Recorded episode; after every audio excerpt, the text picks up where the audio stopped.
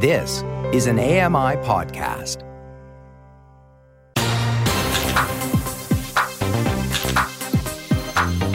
Welcome back to the Now News Panel on AMI.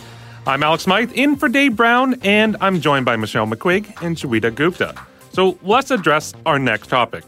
As COVID 19, RSV, and flu cases rise, the conversation of mask mandates and recommendations has returned. Ontario's Chief Medical Officer of Health, Dr. Kieran Moore, spoke earlier this week and strongly recommended the use of masks and other preventative measures to pre- protect others around us. If you have any symptoms of infection, you should mask around those that are the most vulnerable to our uh, individuals. You should be screening on a daily basis. Good hand hygiene is going to be exceptionally important with RSV and influenza. It's a call to vaccinate against influenza and COVID, as there's no vaccine against RSV. We need to protect our health system, we need to protect each other, and it's really getting back to all of those basics.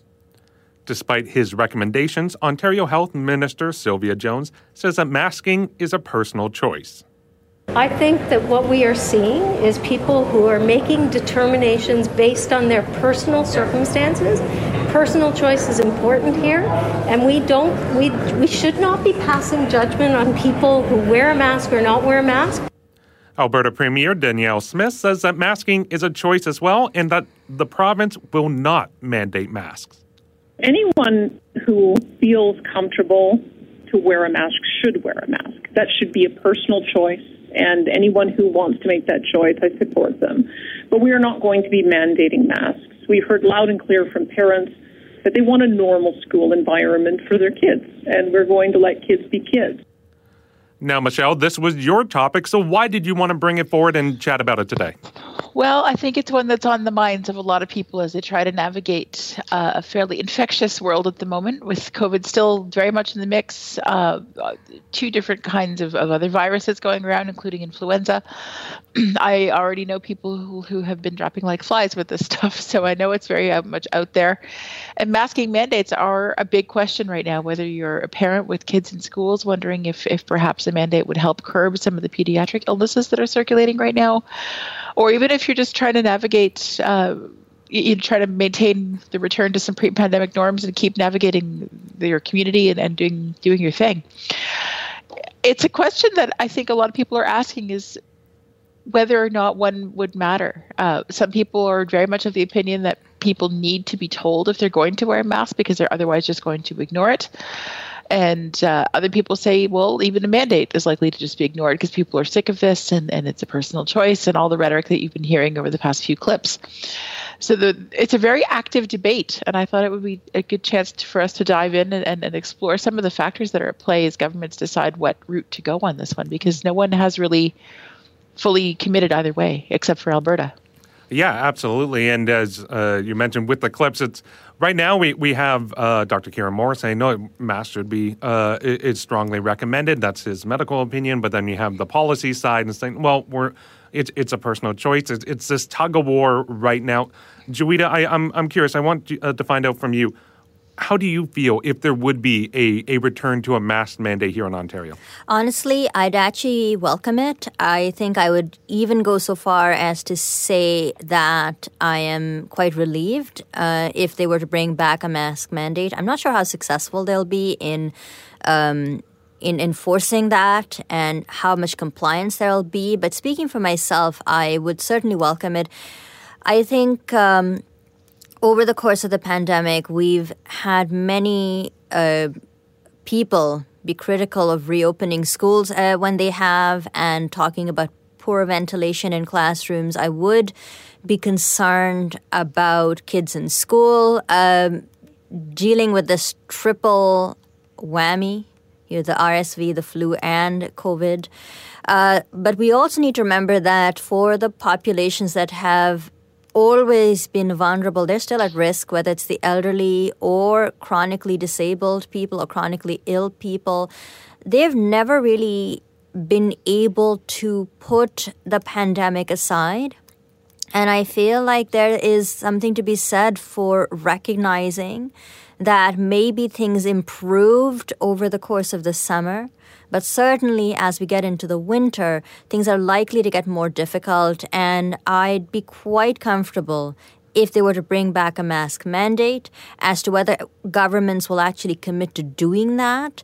And let's assume hypothetically that governments in fact do mandate masks again. I really do have doubts about how effectively they'll be able to enforce that at this stage in the game yeah, and and um, Michelle, as as you kind of mentioned, it's like, well, so whether or not they they do bring one back, are people actually going to follow them? You know, we, we saw, especially during the towards the end of the the masking mandates, that it, it even though they were still in place, people were far more relaxed about it. I I know even just based on my experience when I was traveling for postcards during this past year, uh, there would be times where during the summer it's like oh, there's still a mask mandate here at this airport, and there was a couple that I went to, but you looked around and there was very few people in certain areas wearing masks, and and I found it very um, fascinating. And I ended up asking uh, someone at the Charlottetown uh, uh, airport that, you know, why why is no one wearing a mask? It's like, oh, well, uh, in this section, it's actually regulated by the province. And the province is, uh, like they said, it's now a choice. But you go through security here, then that's the federal side, and then you have to wear a mask. Well, you, I guess uh, you guys can probably guess what happened. You go through security, and the same people who weren't wearing a mask before are still not wearing a mask then. But, uh, Michelle, I, I, I want to uh, uh, find out from you. How would you feel about a return to mask mandates? And do you think any province is actually going to do it? I, am kind of with Joeita. I, it's something that I would personally uh, not have any problem with. In fact, I'd probably welcome it in light of the pressure on the pediatric healthcare system in particular. But I'm sure that's going to spill over elsewhere and, and already has in, in some cases.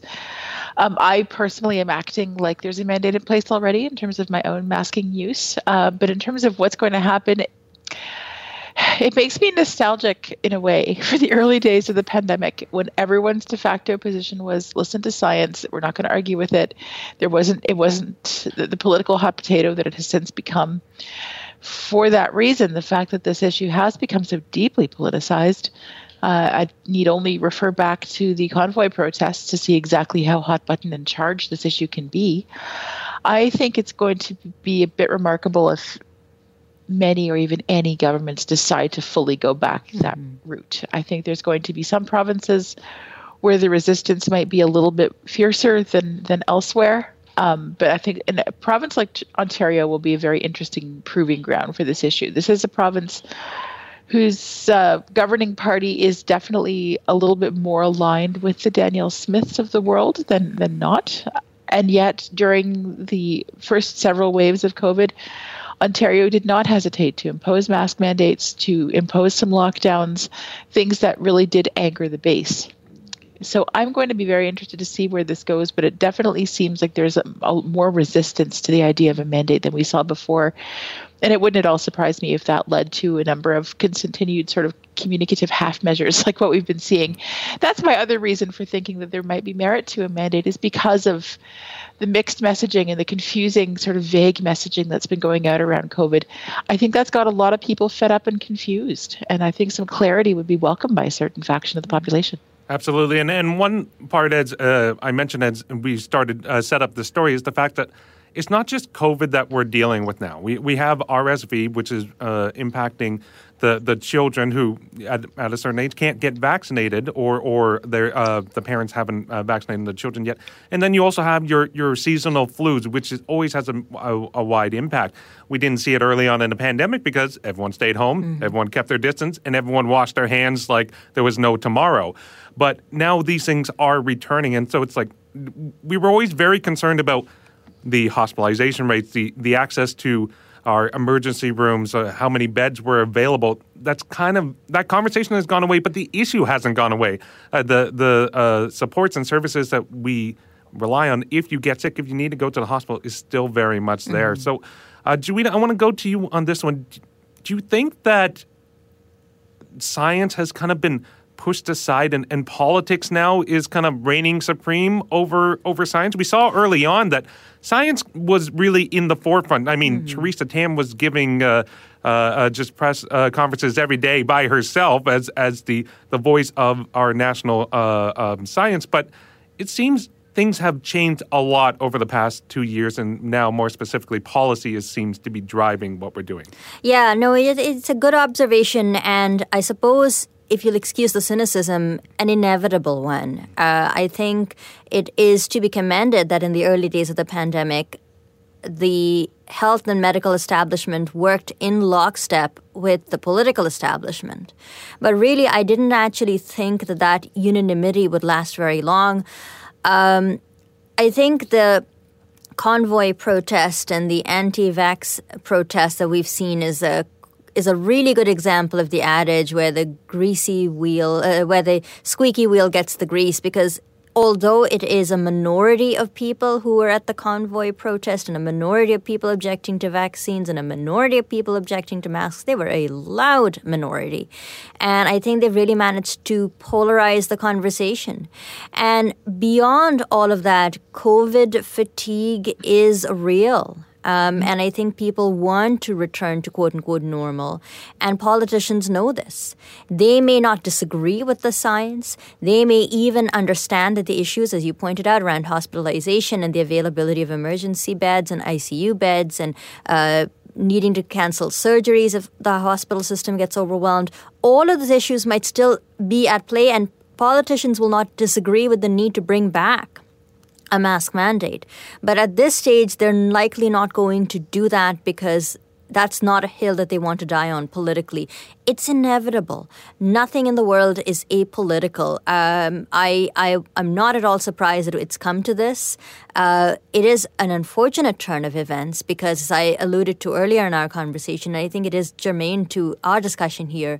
Um, there are many people with chronic health illnesses for whom the pandemic has never receded into the background.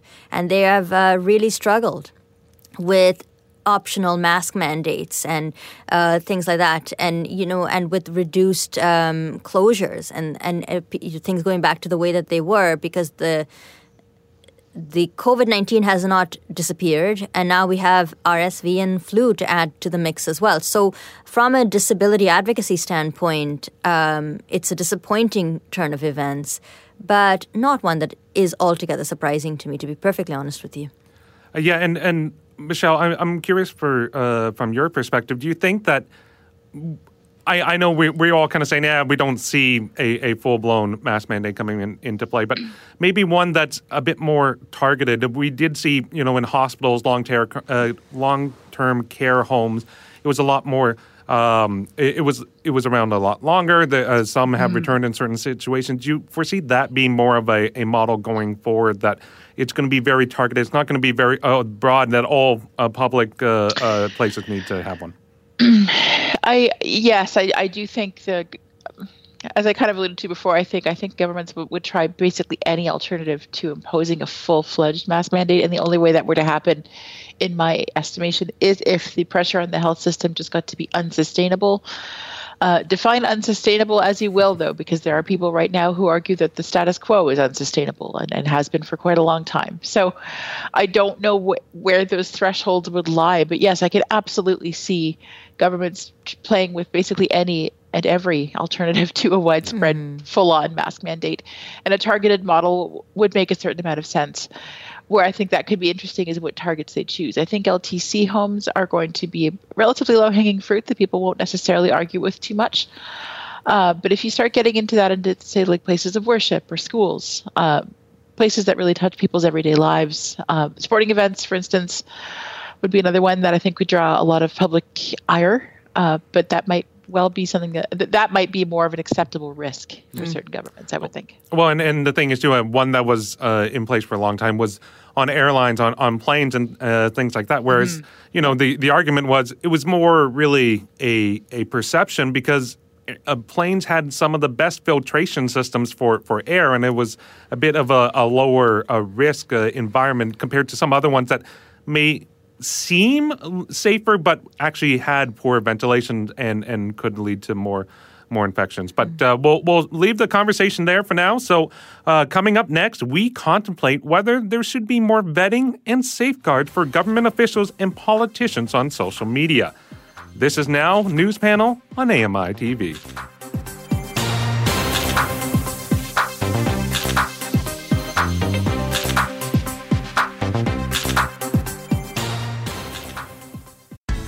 I'm Jenny Bovard. Join me monthly for Low Vision Moments, where I speak with awesome guests about some of the amusing things that happen when you're blind or partially sighted. Watch on YouTube or download Low Vision Moments from your favorite podcast distributor.